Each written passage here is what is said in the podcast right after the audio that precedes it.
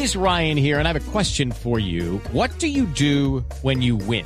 Like, are you a fist pumper?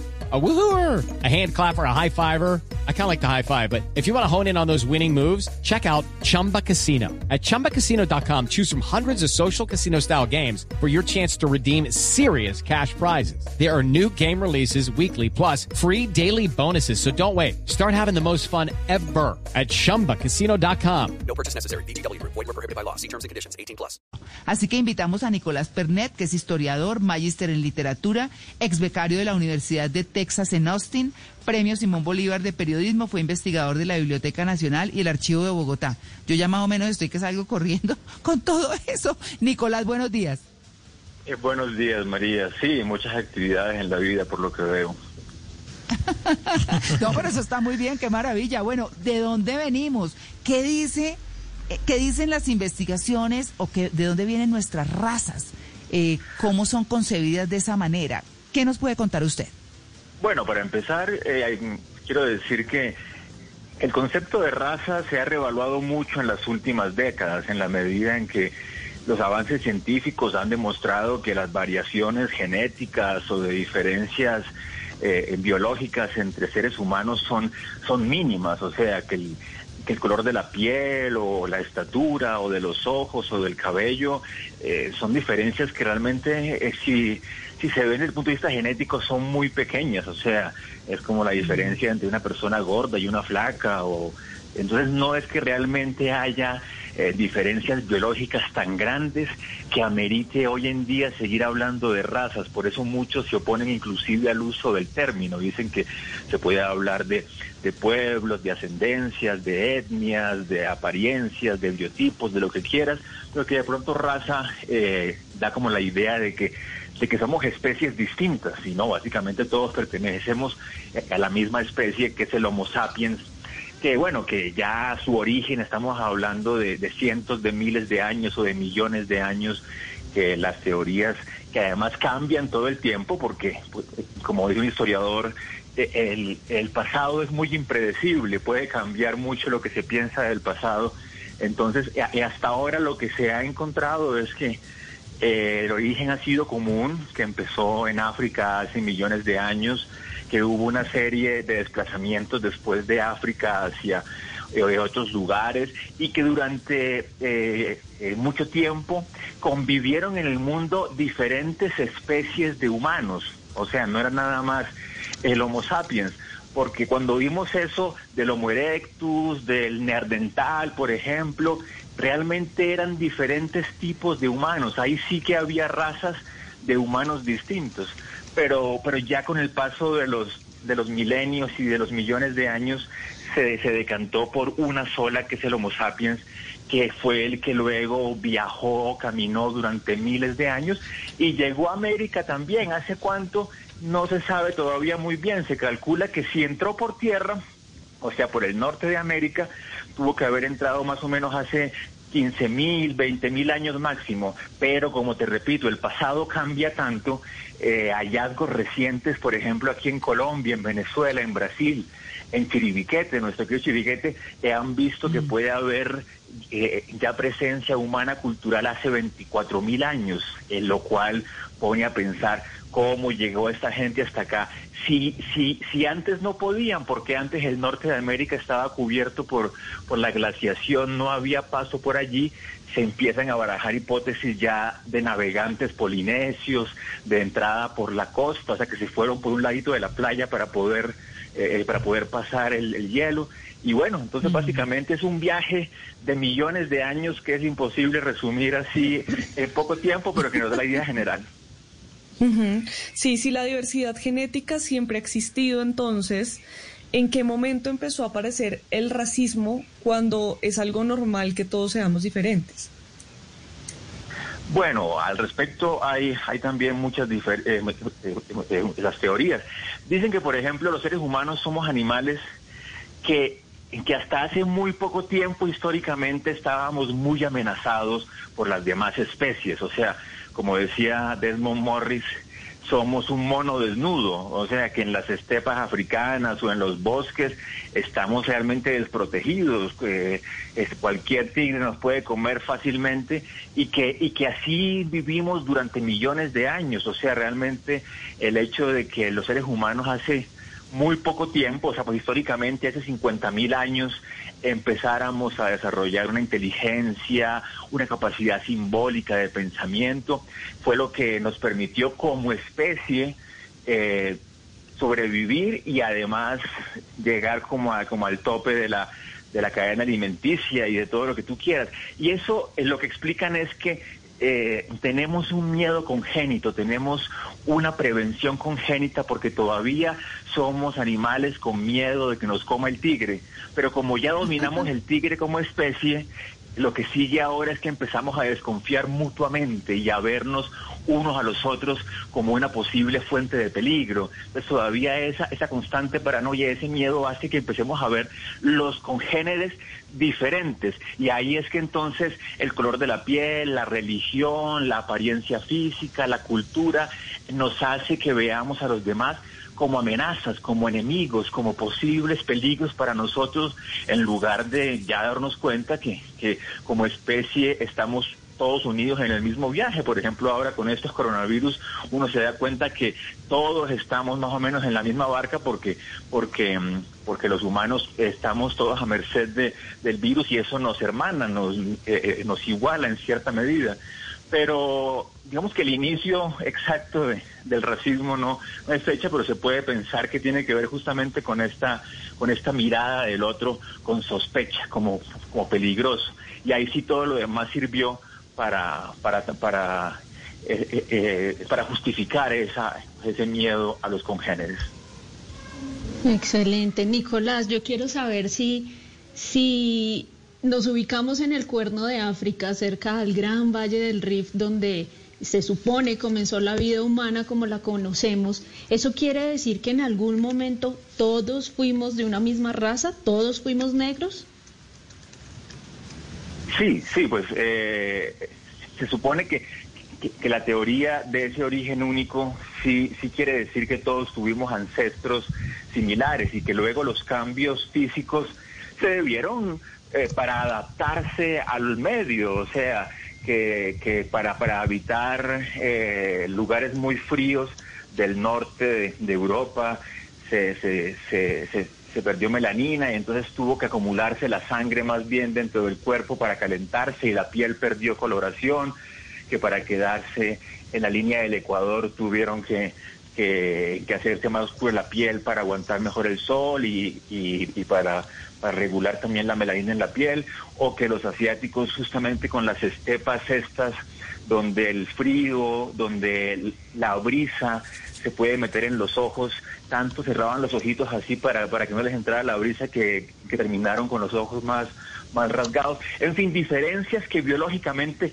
son mínimas, o sea que es nada más una eh, la especie de adaptación biológica al contorno, pero que no significa ni superioridad, ni mejoría, ni inferioridad de ningún tipo. Es como, como decir Mmm, que por ejemplo los europeos que llevan tantos milenios conviviendo con, con vacas y con leche, que han que han generado una, una tolerancia más alta a los lácteos que los americanos, por ejemplo, que, que apenas hace quinientos años conocimos eso, sí. Entonces eso hace que seamos más eh, menos tolerantes a la leche, pero eh, eh, nos hace superiores, inferiores, eso realmente son nada más adaptaciones que hay al medio. Entonces lo, eh, luego fue que, que todas esas diferencias que son mínimas se empezaron a usar como, vea, este aguanta mejor la leche, debe ser superior como ser humano, en lo cual es descabellado por completo. Eh, doctor Pernet, hace poco una actriz y directora colombiana, Paula Baldión, hizo un documental que se llama Immigration. Ella recorrió todo Estados Unidos tomando pruebas de A D N a diferentes tipos de la población y de regreso les entregaban las muestras y para sorpresa de muchos se daban cuenta que ya no había razas puras, que ellos se creían blancos o arios o americanos puros y, y realmente su mezcla de A D N era una mezcla de muchas razas. Hoy en pleno siglo veintiuno, ¿podemos hablar de una raza pura o ya eso ya no existe? No, yo creo que ya es evidente que no hay ningún origen puro ni, ni, ni, ni racial, ni... Pues, eh, eh, se sigue vendiendo como, como ilusión la idea de, de pureza, y todavía nos venden agua pura y raza pura y aire puro, pero pero más bien la historia lo que ha sido es una, una, una larga mezcla, unos largos viajes, y evidentemente a nivel genético se han encontrado de todo. O sea, se han encontrado hasta vestigios de neandertales en, en el A D N de los humanos, pues de los sapiens, así que, que también no se sabe si es que hubo mezclas con entre el Homo sapiens y el Homo neanderthalis. Luego, en las migraciones, cuando llegan aquí a América los españoles, y luego todos los europeos. Es que no estamos hablando nada más de españoles, o sea, en la misma España había catalanes, había vascos, había navarros, había castellanos, y ya después eh, más de más de cinco siglos de, de viajes, de, de encuentros, de migraciones, eh, obviamente ya ya no hay no hay una una una posibilidad de encontrar un origen eh, puro y único.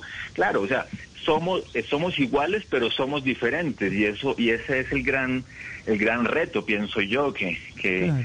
que, que podemos vernos como iguales a pesar de que sí somos diferentes en, en muchos aspectos, en la cultura, en las costumbres, en la apariencia, en las pequeñas cosas, como les dije ahora.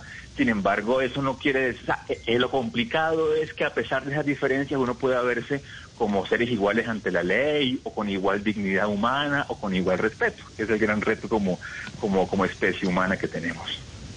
Claro, pues bueno, estamos hablando de, de dónde vienen nuestras razas. Decir raza, pues bueno, mmm, igual cabría tal vez para mencionar las diferencias físicas, más no relegar a nadie, más no discriminar a nadie, pero estamos hablando de nuestros orígenes, de cómo hoy estamos tan mezclados, de cómo hoy nadie... Lucky Land Casino, asking people, what's the weirdest place you've gotten lucky? Lucky? In line at the deli, I guess? Aha, in my dentist's office. More than once, actually. Do I have to say? Yes, you do. In the car before my kids' P T A meeting. Really? Yes. Excuse me, what's the weirdest place you've gotten lucky? I never win and tell. Well, there you have it. You can get lucky anywhere, playing at Lucky Land Slots dot com. Play for free right now. Are you feeling lucky? No purchase necessary. Void where prohibited by law. eighteen plus. Terms and conditions apply. See website for details. Se puede decir que es tan puro, y estamos hablando con Nicolás Pernet, que es historiador, magíster en literatura. Bueno, con una gran experiencia en el tema. De gratis, C H L, nos das tu opinión, nosotros te damos beneficios. Estás escuchando Blue Radio. Hoy te invitamos a celebrar los desayunos en familia. Es tiempo de cuidarnos y querernos. Banco Popular, siempre se puede. Para ti, que has dedicado tu vida a enseñarnos y a brindarnos tu conocimiento, hoy te decimos, gracias, profe. Con nuestra nueva oferta Zafiro del Banco Popular, llena de beneficios en nuestros productos Cuenta para Ahorrar, C D T, Casa Ya y muchos más. Gracias, porque cada día nos enseñas que hoy se puede, siempre se puede. Banco Popular, somos Grupo Aval. Vigilado Superintendencia Financiera de Colombia.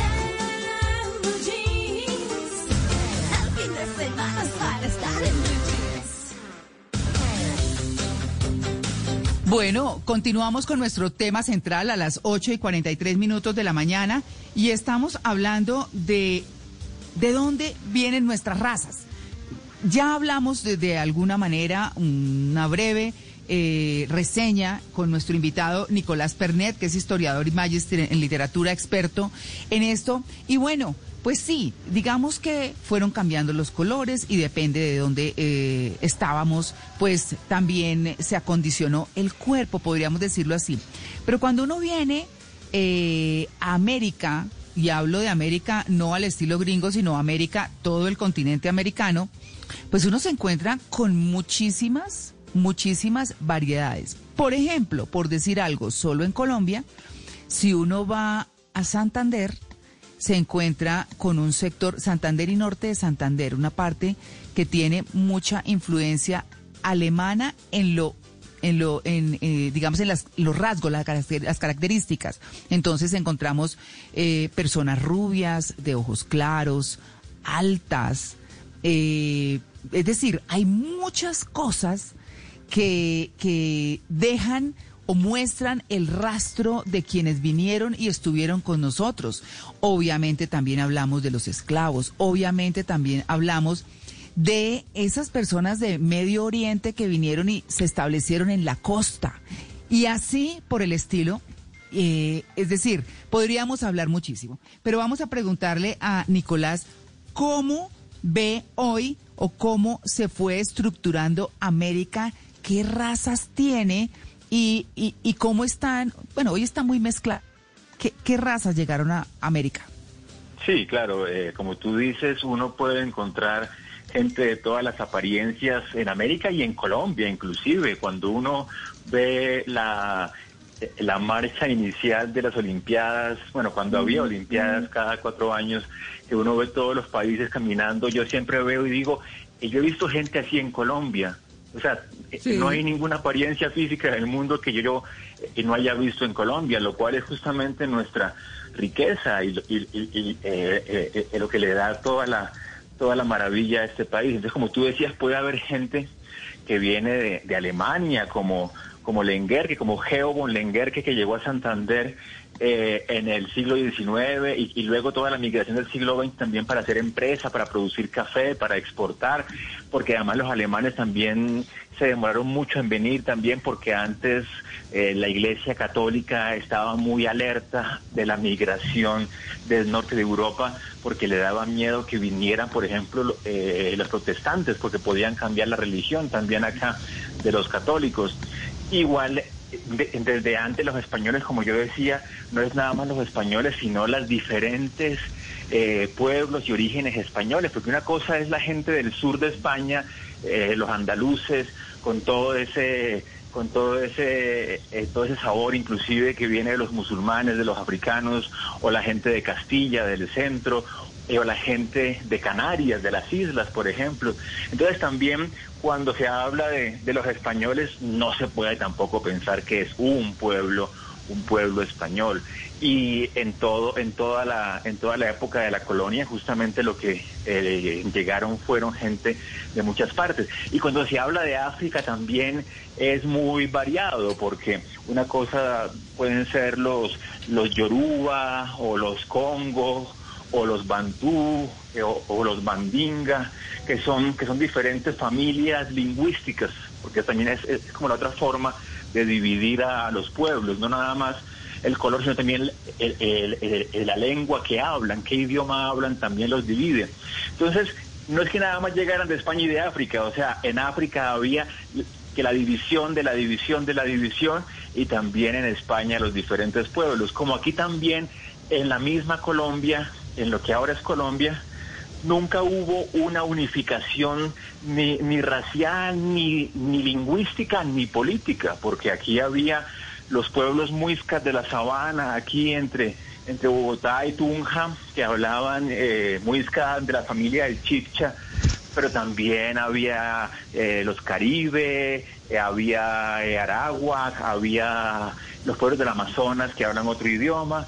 Entonces, siempre en Colombia ese ha sido también el, el gran reto, o sea, pensarnos como un país, como una nación, que alguien de, de Barranquilla tiene cosas en común con alguien del Amazonas, o un santanderiano rubio con un chocuano negro. O sea, que toda esa variedad de población se sienta parte de un país, siempre ha sido el gran reto, que también sigue para el futuro.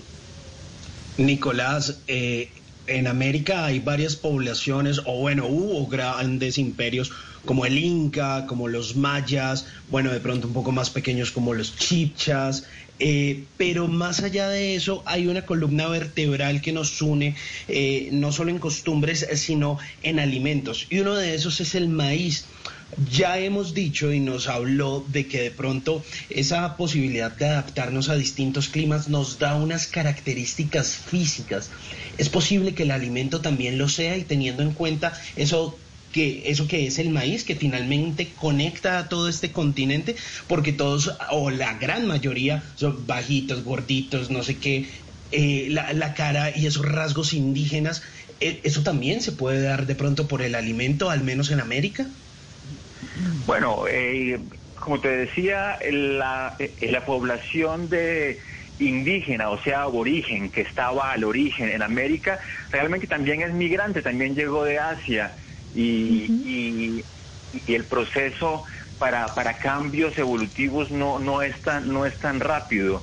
Eh, hay, hay de pronto ciertas adaptaciones eh, que empiezan a aparecer en los, en los, en los cuerpos, pero, pero estamos hablando de que en términos evolutivos, Eh, la humanidad americana es más bien joven, puede tener quince mil o veinte mil años, en, en cuanto eh, más bien estos cambios como el maíz, como como eh, eh, como domesticar las, las papas, el maíz, el tabaco, todos los productos que vinieron de América, eh, ya crearon eh, más cambios fue culturales, crearon fue ya eh, todos estos imperios que tú mencionabas, el, el azteca o el inca, o todos los pueblos que llegaron a un nivel alto de, de desarrollo político, en gran medida fueron cambios culturales debido justamente a actividades como cuidar el maíz, porque entonces esta eh, eh, la milpa de, de maíz, eh, los dioses para estos pueblos enseñaron fue actividades de cuidados agrícolas, de fiestas agrícolas, y la mayor parte de los pueblos del mundo, todas esas fiestas que ahora festejamos desde el Halloween, la Navidad, Eh, la Semana Santa, son fiestas que han estado siempre ligadas a fiestas agrícolas, o sea, como los pueblos escogían ciertas fechas para recoger la cosecha, para sembrarla, para agradecer por la comida que tienen. Entonces, eh, no creo que los cambios alimenticios sean eh, tan fuertes en la genética de los cuerpos, pero sí, sí que lo son mucho en la cultura, en cómo crean ese tipo de, de, de sociedades, desde las, las cientos de tipos de papas que hay en los Andes, uh-huh. hasta el cuidado, la atención que hay del maíz en Mesoamérica, en México.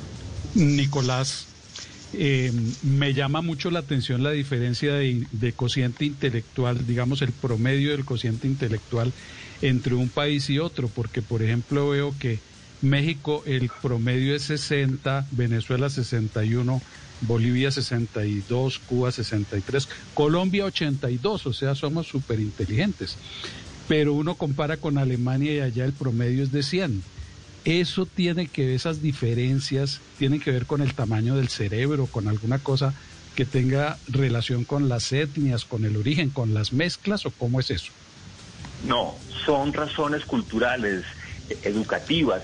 Lo que puede pasar es que la mala alimentación lleve a seres que no alcanzan a desarrollar un tamaño cerebral o físico de, de, de, de la, la fuerza suficiente para llegar a esos niveles. O sea, pero no es porque la raza sea inferior, sino porque por estar mal alimentado, por no tener comida, se quedó eh, químicamente en desventaja con respecto a otros pueblos. Pero ahí es Es una cuestión de, de, de, como dicen en inglés, de crianza, no de naturaleza, nature versus nurture.